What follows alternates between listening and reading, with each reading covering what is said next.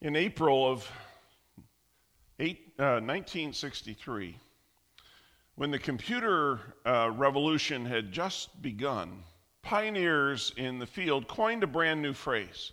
And in those days, not many people knew how to operate a computer, and those who did made some mistakes. And sometimes these new experts entered the wrong data only to discover a universal truth.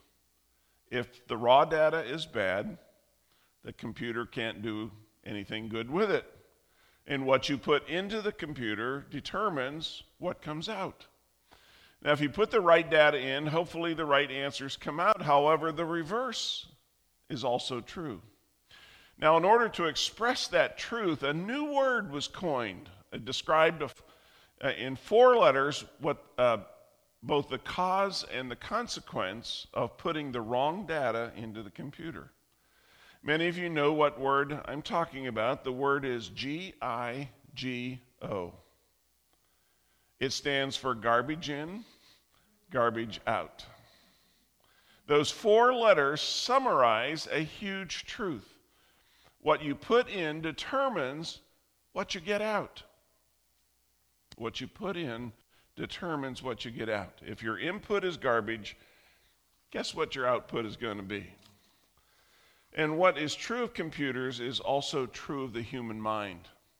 Uh, that comparison is timely and appropriate because the human mind has often been compared to a computer. In fact, the human mind is far more complex than most advanced computers ever designed. But the basic principle is still true garbage in, garbage out. What we put into our mind determines what we get out.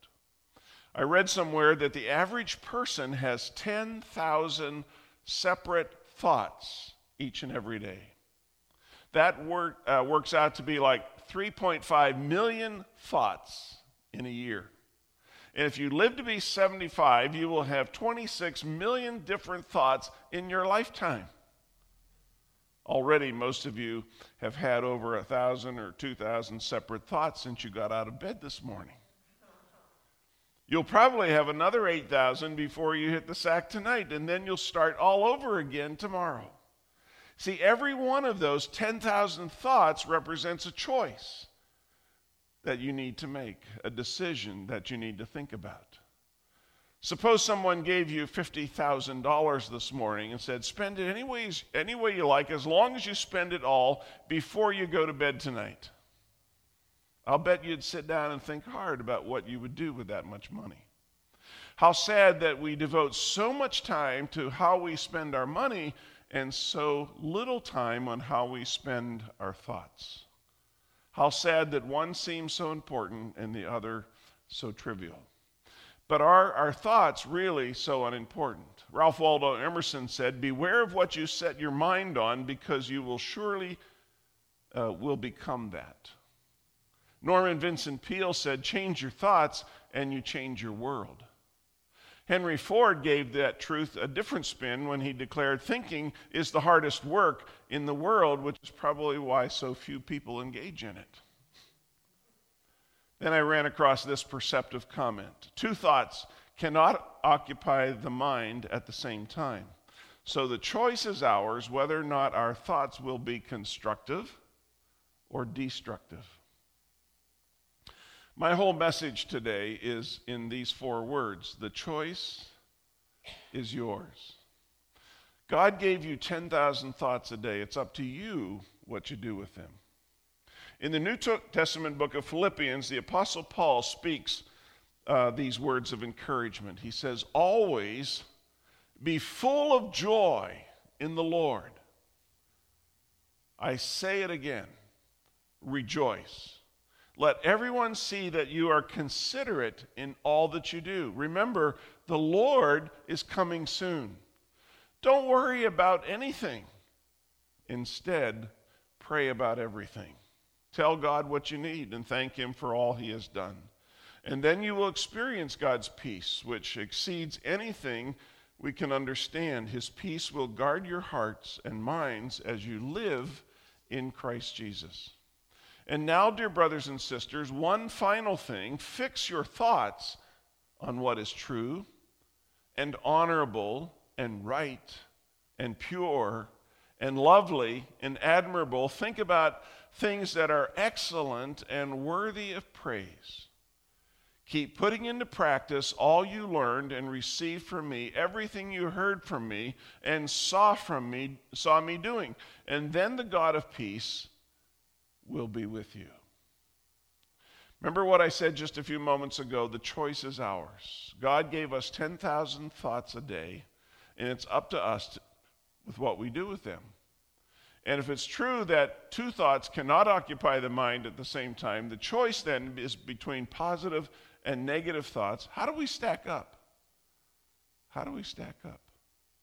First, let's talk about four kinds of negative thinking. So many people struggle with negative thinking. And we know that negative thoughts poison the mind and ultimately the soul. And here are four common examples of negative thinking. One is self pity. We all fall into that trap sooner or later. Life is hard for all of us. And as that old cliche says, into each life some rain must fall.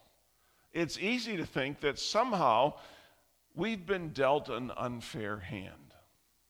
That while our neighbor is basking in the sunshine, we're living in this perpetual downpour. The self pitying person says, You don't know what I'm going through. You try living with this 24 hours a day and see how happy you are. Second type of negative thinking is blaming. This is the other extreme. Blaming is an attempt to find a scapegoat for our problems. We can't face life on our own. So we find another person who seems to be the source of all of our problems. It might be our husband or wife, could be our children, could be our parents. It's often a friend, a neighbor, a boss, someone at church. Blaming is dangerous because it leads to perpetual victimhood. Here's a third type of negative thinking an unwillingness to change. This more or less follows from the first two categories. Once we immerse ourselves in self pity, and once we discover that we're a victim, the logical conclusion is that we can't or won't change. Unfortunately, this type of negative thinking leads or tends to reinforce itself. Since we can't change, then our behavior can't be our own fault. So we never have to face it honestly. This person says, It's no use trying, I'll never change. And I have every right to be hurt. I'm not going to give it up. I know it's wrong, and I know uh, I'm not going to stop. God made me this way, so it's not my fault. The last of the four types of negative thinking is anger or bitterness. Usually, this is the logical outcome. Once we begin to pity ourselves, we become a victim, and victims can't be blamed. Therefore, we refuse to face the possibility that we ourselves are the source of our own problems. When someone suggests otherwise, we get angry, we get defensive, we get bitter. We remember every miserable thing that's ever been done to us, every remark that's ever been made against us. We stew in our own juices over the slightest negative remark made by another person. And we bristle at the notion that our life could be different. We hold grudges, even though we say we don't. We glare and turn our head when we see our enemy coming toward us, and we shut people out of our life, shut them out cold. You see, our thoughts matter. Negative thinking leads to negative living. Now let's reverse it and look at the benefits of positive thinking. Thinking negative thoughts is not our only option. St. Paul gives us another possibility. Years ago, Dr. Norman uh, Vincent Peale wrote a best selling book. Maybe you've read it The Power of Positive Thinking. But he wasn't the first positive thinking. That honor should go to the Apostle Paul. At the end of his letter to the Philippians, he gives a prescription for positive thinking that, if followed, has the power to transform our life. Listen to his practical advice. And now, dear brothers and sisters, one final thing Fix your thoughts on what is true and honorable and right and pure and lovely and admirable. Think about things that are excellent and worthy of praise. Keep putting into practice all you learned and received from me and everything you heard from me and saw me doing, and then, and then, the God of peace will be with you. This verse gives us eight questions to ask about our thoughts. Before you think, before you speak, ask these eight questions Is it true? Truth is the first test. Any Rotarians in the room? None. Okay. Any people would like to be a Rotarian? No, I won't. I won't. I'm not on a recruiting trip. I belong to um, uh, the DeWitt North Lansing Sunrise Rotary Club, and even there, in an organization of business professionals, we have what we call the four way test of the things we think, say, and do. And the four way test begins by asking, Is it the truth? Of the things we think, say, and do, first question to ask ourselves, Is it the truth? And that's St. Paul's point as well. Before we open our mouth, are we speaking the truth? Do our words have the ring of truth about them? That question rules out all that is dishonest and untrue and unreliable. Wouldn't that be great if that's the first question everyone in our world today would be asking? Is it the truth? Second question Is it noble? In, uh, that's what we say in, in, honorable and worthy of reverence. Noble refers to that which is majestic, that which is awe inspiring. This word is used in Scripture to describe the proper qualities of a leader in the church. Is our thought life honorable? Do we think about things that are noble and of serious purpose, or do we dwell on the frivolous, the trivial? Third question Is it right? Are our thoughts and words in conformity to God's standards? Not is it right in my own eyes, is it right in the eyes of others? Uh, is it right in the, in the eyes of God, not just other people? If our thoughts were broadcast for the world to hear, would we be ashamed? Would we be embarrassed?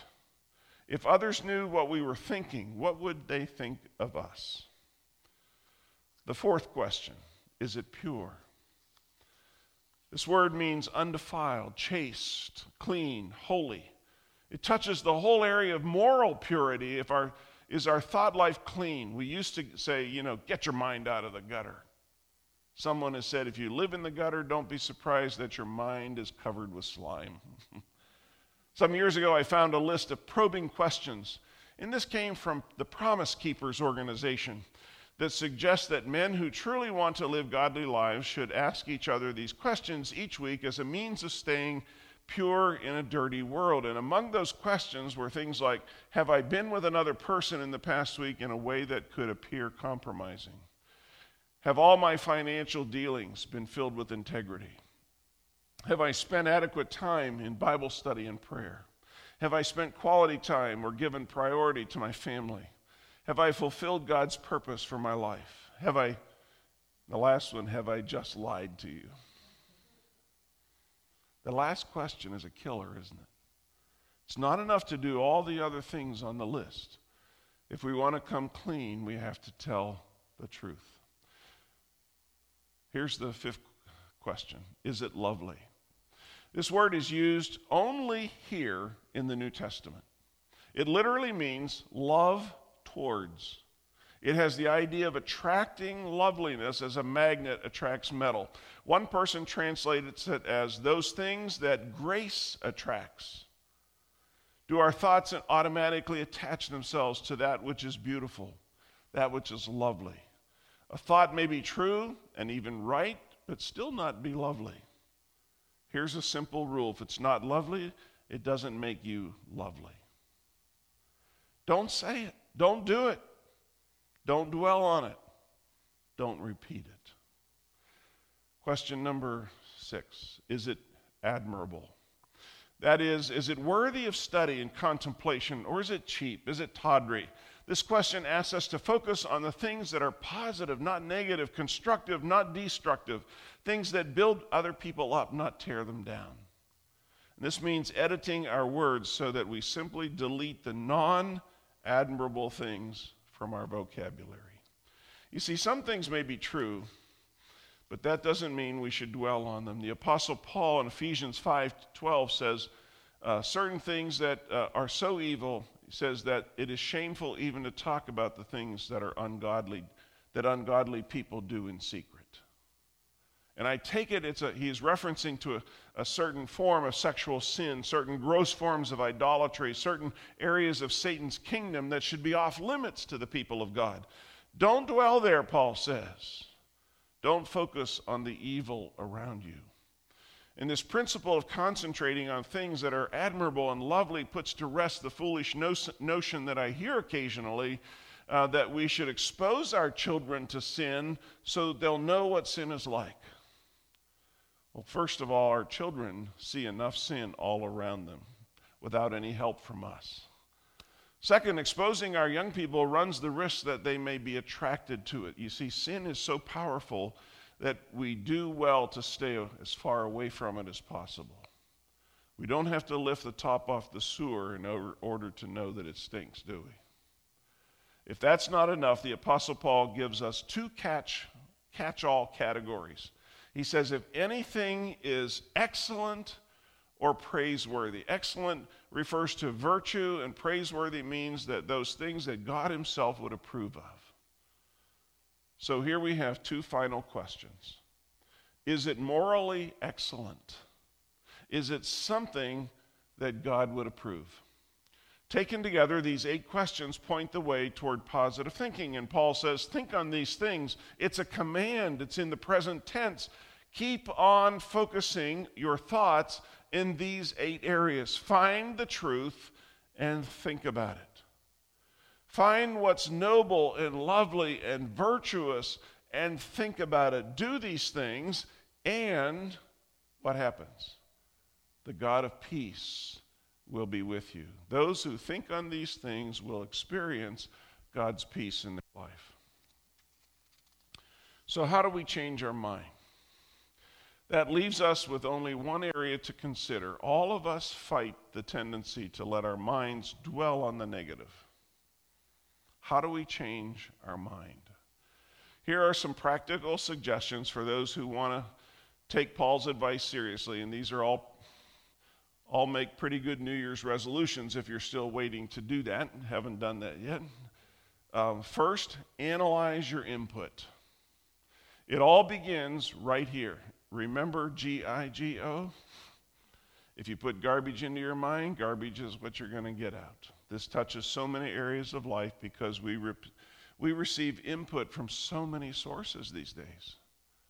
What about the music we listen to, or the movies we watch, or the radio stations that we flip on in the morning? Or what about the books we read, or the shows we watch on TV, or the conversations we have? What about the phone calls we make, or the people that we date or the places we go on the weekend or what about the places we go on vacation and what about our secret habits?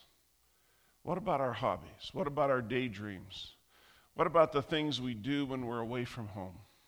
2 Corinthians 10:5 says that we should destroy every proud obstacle that keeps people from knowing God and capture their religious thoughts and teach them to obey Christ.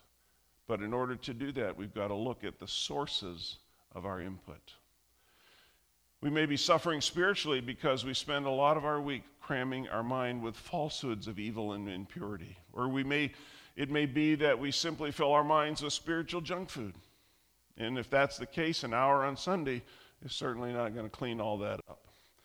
But secondly, we have to change our mind's diet. Analyze what we've been putting into our mind, then decide to change. It won't be easy, especially if we've gotten hooked on trashy novels or reality TV or soap operas or trivial conversations or living off gossip and rumors, but we have to do that. And one suggestion is if we truly want to change our life, find a friend who's going to hold us accountable to that. In my experience, lasting change happens much faster when we have someone that we respect who's going to hold us accountable for our thoughts and our behavior. But then, third, examine the influence of our friends. 1 Corinthians 15 33 warns us that bad company corrupts good character. You know what that means? If we run with pigs, eh, we're going to smell like a pig. If we spend our time with rats, we're going to look and act like a rat. Let's face it, we become the people we hang around with. And if they love to party, we're going to have to party with them, or we're going to have to get some new friends. If they like to drink, we're going to feel uncomfortable unless we drink with them. If they use coarse language, we'll, we'll pick up their vocabulary. If they are angry at the world, well, guess what? Pretty soon we'll be angry at the world as well. If they are negative, hostile, critical, filled with self pity, convinced that the world has cheated them, those traits are going to rub off on us sooner or later. And so many Christians fall into the trap of thinking we can, we can lift our friends up. And all too often, we find that they have drugged us down. You'll never get a new mind unless you examine your friends and the impact they have on your life. And then, fourth, begin to memorize Scripture. Now, to be honest, this is more difficult for me at my age than when I was younger. But if there's something you would uh, like to do, I would suggest to try memorizing Scripture. Start with the Psalms. Years ago, um, I memorized Psalm 100, Psalm 23, parts of Psalm 90, Psalm 1, and a lot more. And I found that the Psalms introduced me to God in a way that I never knew him before.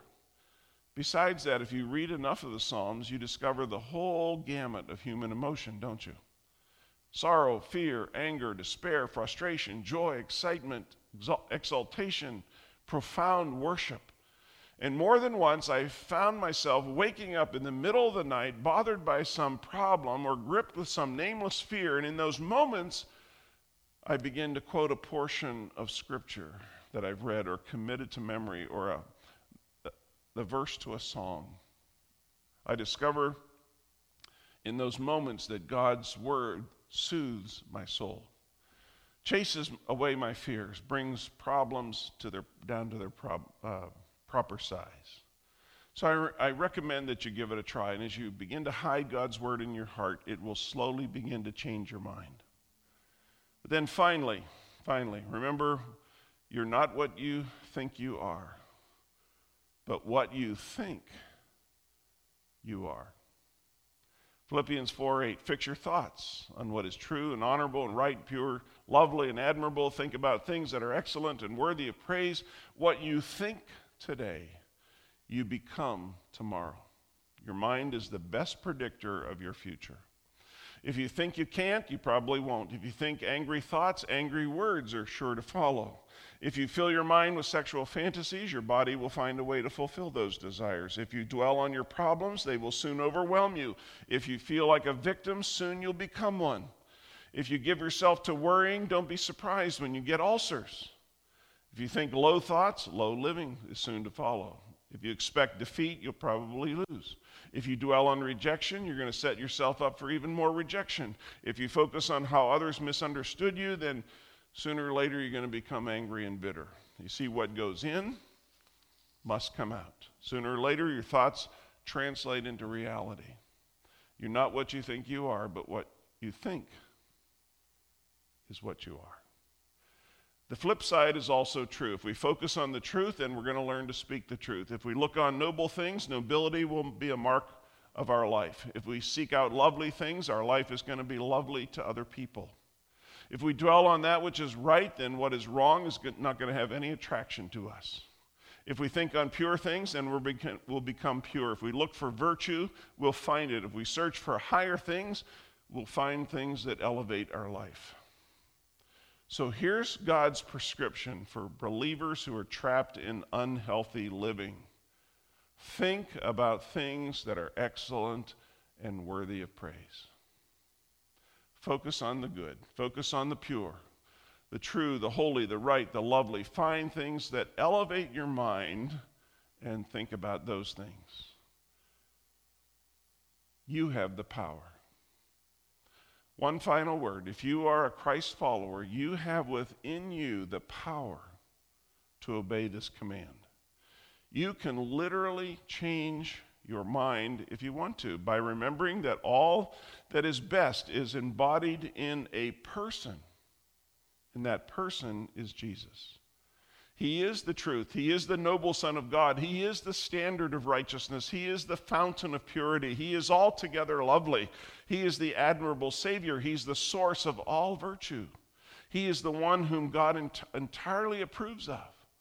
And if you link yourself with Jesus, you are joined with the highest moral power in the universe. He is the embodiment of everything the New Testament has commanded us to do.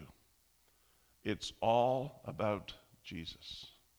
All virtue, all beauty, all holiness, all truth, all that is good, all that is right is found in him. Think on these things. This is not some abstract philosophy that the Apostle Paul gives us. It's a call to, to a personal relationship. If Christ is in our thoughts, then all these other things will be there as well. When Jesus comes into our heart, he will give us a brand new life. He gives us a new way of thinking. Years ago, there was an old gospel song, some of you may remember it, written by Stuart Hamblen, had these words It is no secret what God can do. What he's done for others, he'll do for you. With arms wide open, he'll pardon you. It is no secret what God can do. When Jesus Christ reigns in our heart, we will love the good and hate the bad. We will love the truth and will hate falsehood. We will love the lovely and hate the ugly. We will love the pure and hate the dirty. That's what happens when Jesus Christ takes control of our life. He changes us from the inside out. Let's pray. Father, help us to take hold of Jesus by faith today, to walk with him to talk with Him, to learn from Him, hold on to Him and not ever let go. To take Christ into our minds and enthrone Him in our thoughts. And know that our life, in doing so, will never be the same again.